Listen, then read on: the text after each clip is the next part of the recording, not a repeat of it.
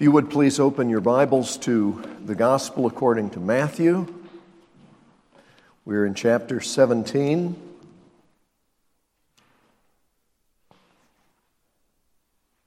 Matthew chapter 17. We looked last time at the transfiguration there on the mountaintop. Now, beginning in verse 14 and reading through verse 23. This is God's word. When they came to the crowd, a man approached Jesus and knelt before him. Lord, have mercy on my son, he said. He has seizures and is suffering greatly. He often falls into the fire or into the water. I brought him to your disciples, but they could not heal him. Oh, unbelieving and perverse generation, Jesus replied. How long shall I stay with you? How long shall I put up with you? Bring the boy here to me. Jesus rebuked the demon, and it came out of the boy, and he was healed from that hour. Then the disciples came to Jesus in private and asked, Why couldn't we drive it out? He replied, Because you have so little faith. I tell you the truth, if you have faith as small as a mustard seed, you can say to this mountain, Move from here to there, and it will move. Nothing will be impossible for you. When they came together in Galilee, he said to them, The Son of Man is going to be betrayed into the hands of men. They will kill him, and on the third day he will be raised to life. And the disciples were filled with grief. May God add his blessing to this reading from his holy and inspired word. I don't know how carefully you pay attention to the reading, but depending on which translation you have, if it's like mine, which is the old NIV from 1984, um, in verse 18, the NIV says Jesus rebuked the demon and came out of the boy, and he was healed from that moment. Literally, in the Greek, it doesn't say moment, it says hour. Well, so why would I correct this? I mean, it really doesn't matter, moment, hour. Well, the reason is because Matthew gives a much shorter version. Still true, still accurate, but he gives a much more condensed version of this incident. Whereas Mark, who normally writes in very compressed fashion, Mark's favorite word is immediately. He keeps going from one thing to the next, to the next, to the next. And uh, Mark, in telling this story, actually gives us a lot more detail. We're not going to read Mark's gospel this morning, but I want you to understand that what happened here, while absolutely true as recorded by Matthew, doesn't fill in all the details. Because notably in Mark, when Jesus cast the demon out of this child, the demon threw the child into another massive seizure, and when the seizure stopped, everybody thought the boy was dead. I mean, that's how bad it was. And that's how bad it looked after it stopped. Matthew leaves out those details. He just says Jesus cast the demon out, and from that hour, he does say hour. He didn't say moment. NIV says moment. From that hour, the boy was healed. So, in other words, the problem didn't come back. Um, what's interesting about this is that they thought the boy was dead. They thought the situation was hopeless. Going back to the start of the story, the man had brought his son to Jesus, he thought. But what he got was Jesus' disciples. And Jesus' disciples were not exactly the same thing as Jesus. And a lot of times, when people are looking for God, they come to us. They come to our churches, they come to our conferences, they come to whatever. And some of them meet the Lord there, but some of them don't get past us. Sometimes, instead of being people who really bring folks to Jesus, we're sort of a poor substitute. And it's like, well, you just need to do this and you need to do that and you need to do the other instead of you need to know what Jesus has done for you. You need to trust Him. I'm not the answer to your problem, Jesus is. Come to Jesus. Well, this man had brought his son, and he had not gotten help. I brought him to your disciples, verse 16 but they could not heal him.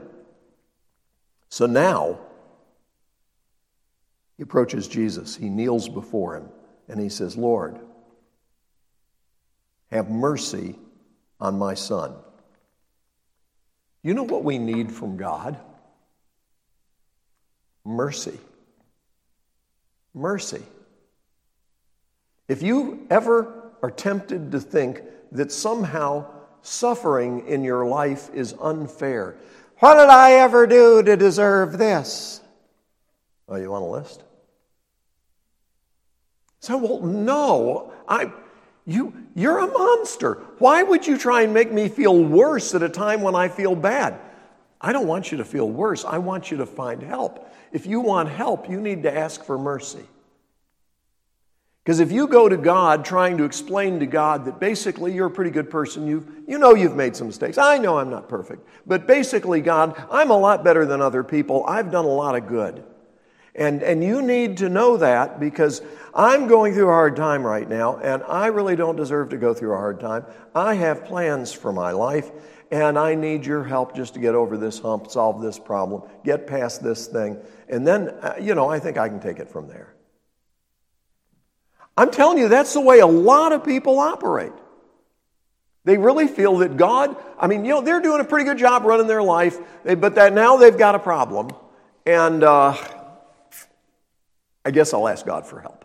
Okay? I mean, you know, if He's real and if He's all powerful, He ought to be able to help me out. I mean, this shouldn't be a hard thing for God. I'm just going to ask Him, give me some help and let me get back on the road and I'll take it from here.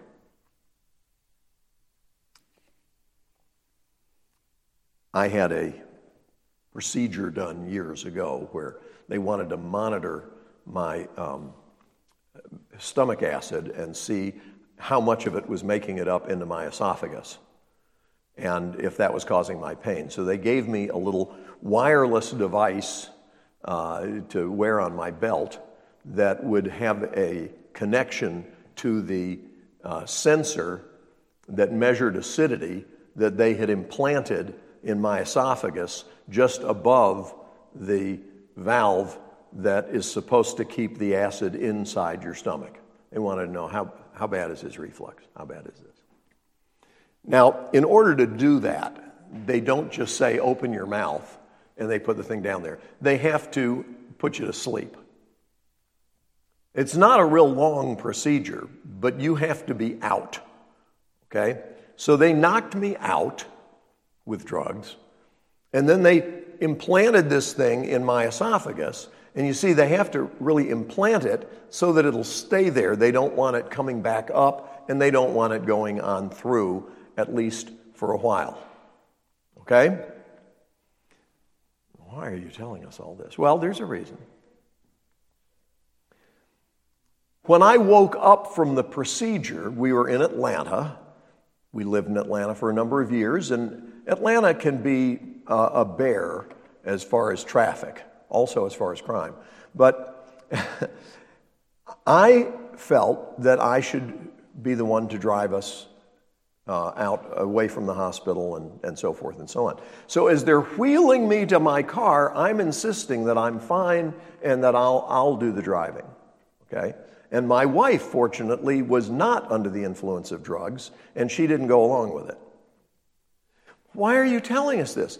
Because I thought in my drugged up mind that I was totally capable, and, and, and not just capable, it would be better for me to drive than for my wife, who had less experience in downtown Atlanta, to drive.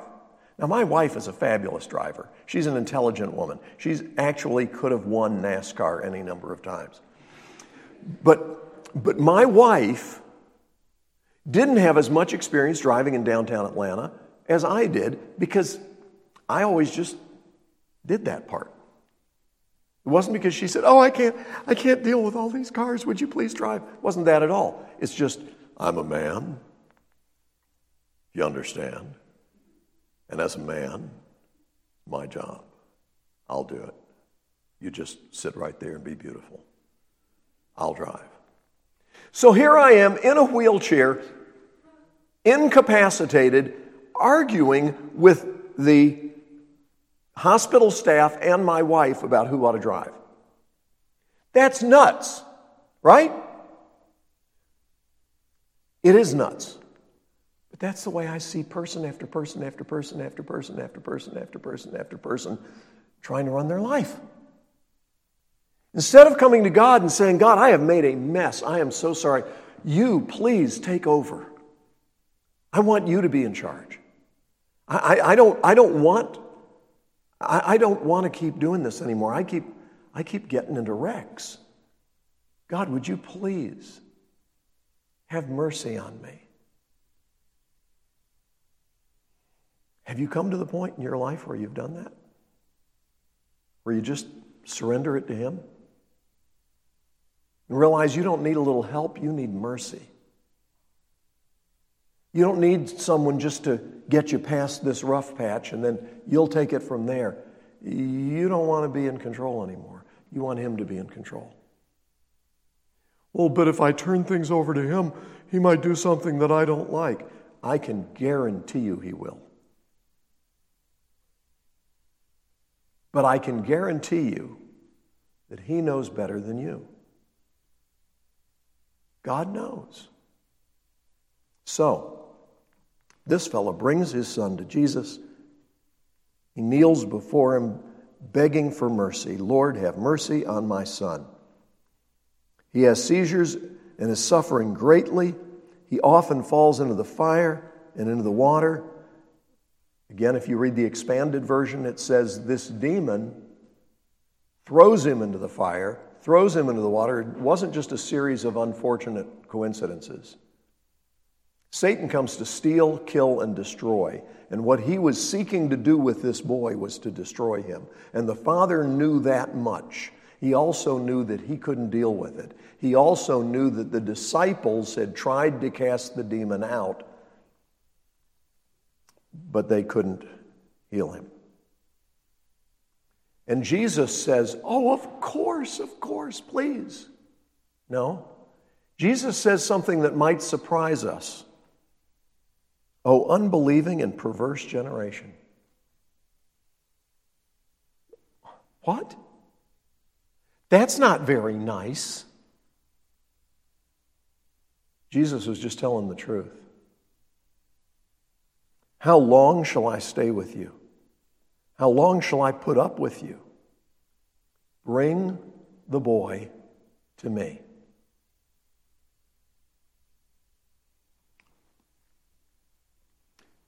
When the father brought the boy to him, you read Matthew, uh, Mark's account, Jesus started asking him questions. Even as the boy is having a horrible seizure. Jesus is talking with the father about the medical history. Sometimes when we bring our problems to God, He doesn't respond exactly the way that we had hoped. Because somehow His timetable is different from ours. This boy had suffered for years. But when we finally get him to Jesus, we want help now. And Jesus is instead talking with the Father. And this is the Father who makes the famous statement Lord, I believe, help my unbelief. Well, there is a clear lack of faith on the part of the Father. He's, he's willing to try this, but he's not at all sure it's going to do it. He says, Lord, if you can do anything, please help. But I appreciate the fact he's asking for mercy because that's what we need to do. If you tell God, I want what I'm entitled to, you're going to hell. Because that's what we're entitled to. All of us have sinned and fallen short of the glory of God, and the wages of sin is death. You are owed a paycheck, and the paycheck is hell. If you don't want to collect what you deserve, you need to realize Jesus already took the punishment that you and I deserve. And so you ask him for mercy. Jesus, having rebuked the lack of faith on the part of basically everybody there, says, Bring the boy to me. And so, Jesus rebuked the demon, verse 18, and it came out of the boy, and he was healed from that hour. You want to read the Mark account, it's in chapter 9. Then the disciples came to Jesus in private and said, why, why couldn't we drive it out? Remember that these disciples had previously cast demons out of other people. These disciples had previously been used of God to do miraculous things. When the 5,000 were fed and when the 4,000 were fed, they didn't all have to come to Jesus to get the bread. Jesus broke the bread, multiplying it, giving it to the 12 disciples, and then sent them out into the crowds. And the miracle continued to happen even as they went from person to person and group to group. These fellows had experienced miracles. They had seen God do things that only God could do through them. But somehow, in this situation, they had been unsuccessful in helping this boy and thereby helping his father. So now they're curious. And they say, why couldn't we drive it out? And he replied, You just need practice. Right? No. He replied, Because you have so little faith. I tell you the truth, if you have faith as small as a mustard seed, you can say to this mountain, Move from here to there, and it will move. Nothing will be impossible for you. So we just need more faith. Okay, so so I'm, I'm to I'm to just believe harder. How big is a mustard seed? You ever seen a mustard seed? Tiny, okay? You can easily, I just ordered a bunch of non hybridized seed off the internet. And uh, because I figure, you know, if we ever get to a supply chain problem where we can't get the hybridized seed that yields these wonderful crops, it would be good to have some non hybridized seed because non hybridized seed reproduces. Okay? And they showed a picture of these bags, and I got the big bag. Okay? I got the deluxe thing. And, and it came, and uh, it's about this big. you know, it's like thousands of seeds of 32 different varieties and instructions in a tiny little pouch. Seeds are small. Some seeds, some seeds, watermelon seeds are big. Avocado seeds are. is that a seed or a pit? I think they're the pits. Anyway, a mustard seed is tiny so, on the one hand, Jesus, I mean, this is, if you understand it, a little humorous. Jesus is saying, Your faith is so small. If you had faith as big as a mustard seed, you could do miracles. So, how small is their faith? I guess it's smaller than a mustard seed. Well, yeah, their faith was too small. But what makes faith effective is the object of your faith. it's the object of your faith. In other words, if you believe with all your might something that isn't true, it doesn't make it true. But, but I have great faith in this. Yeah, but if it's not true, it's not effective. It just makes you crazy. If your faith is in God's Word, if your faith is in Him, then even just something the size of a mustard seed will cause miracles to happen. In other words,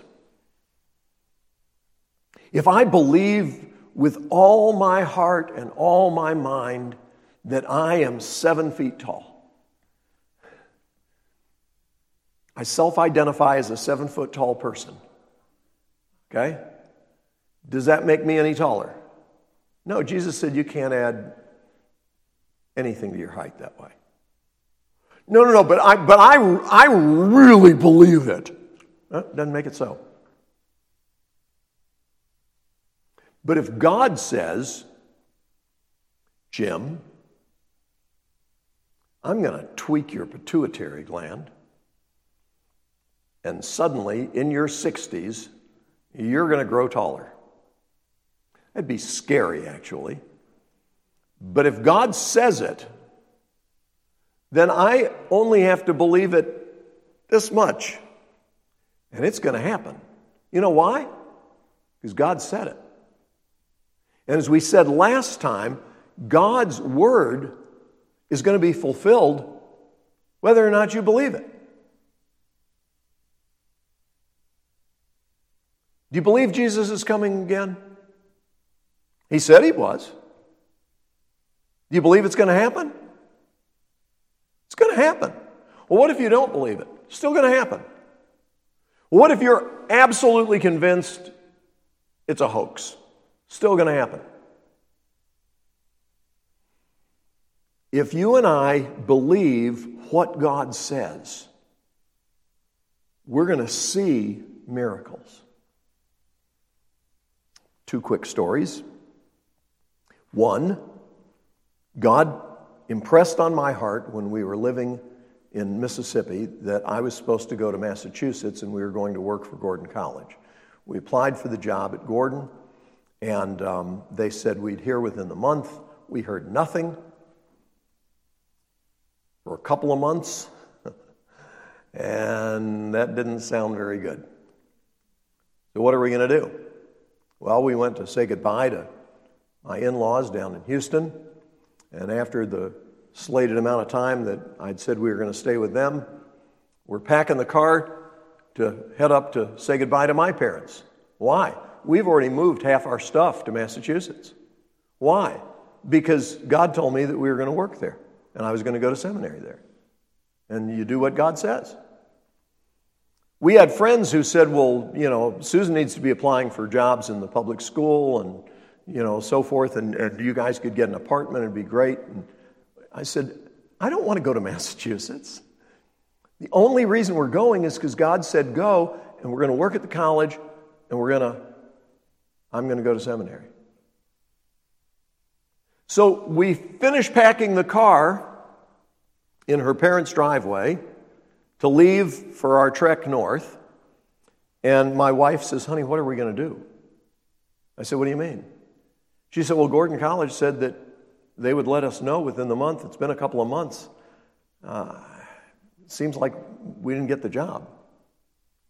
And I said, Honey, if, if we don't get that job, then you can put me in a mental hospital.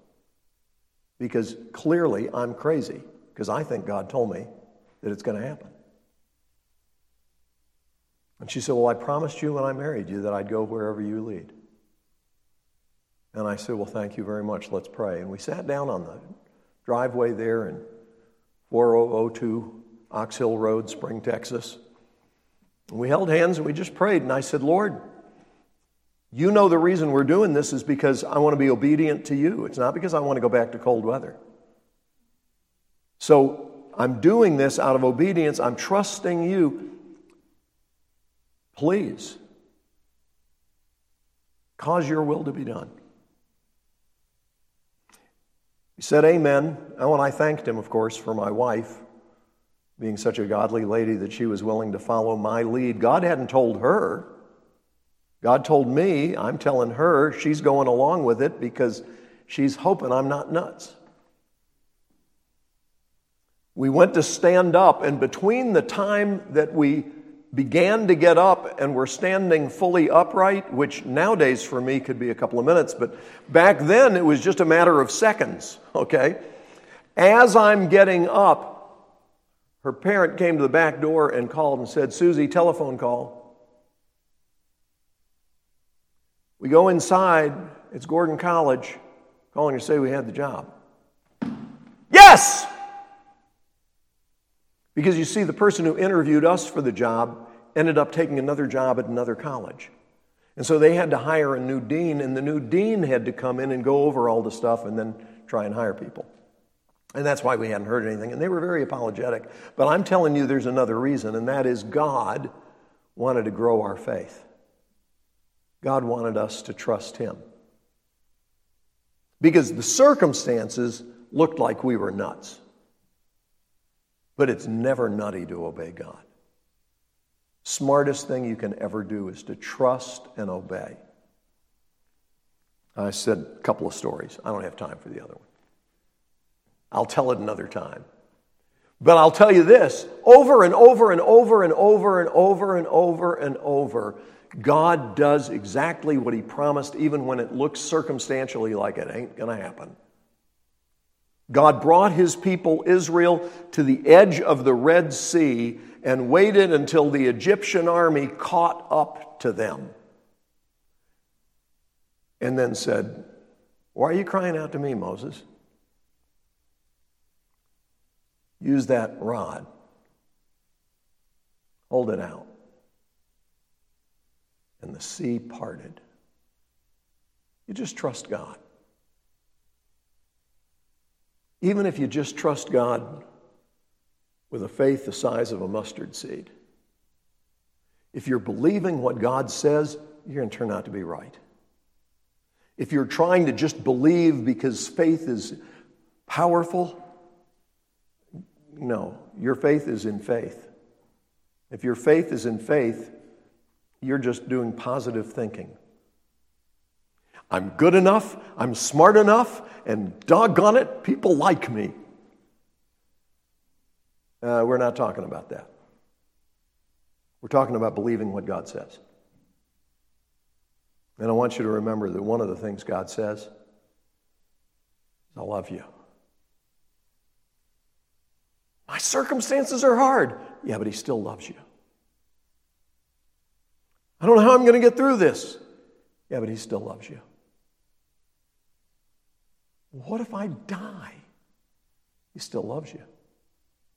You're going to be okay. Whatever comes. Whatever comes. Do not be afraid. Your Father loves you. Let's pray. Father, thank you so much. Thank you so much. Jesus told them the Son of Man is going to be betrayed into the hands of men. They will kill him, and on the third day, he'll be raised to life. The disciples were filled with grief. Lord, how could that be good news? That is the good news. That is the good news. Jesus came to save sinners. And the only way, the only way, was for him to die in our place and be raised to life again. Thank you for the good news. Even when it caused grief to his disciples, it was still the good news. Even when they didn't understand it, it was still the good news and it was going to happen, even when they did not believe what he kept telling them over and over.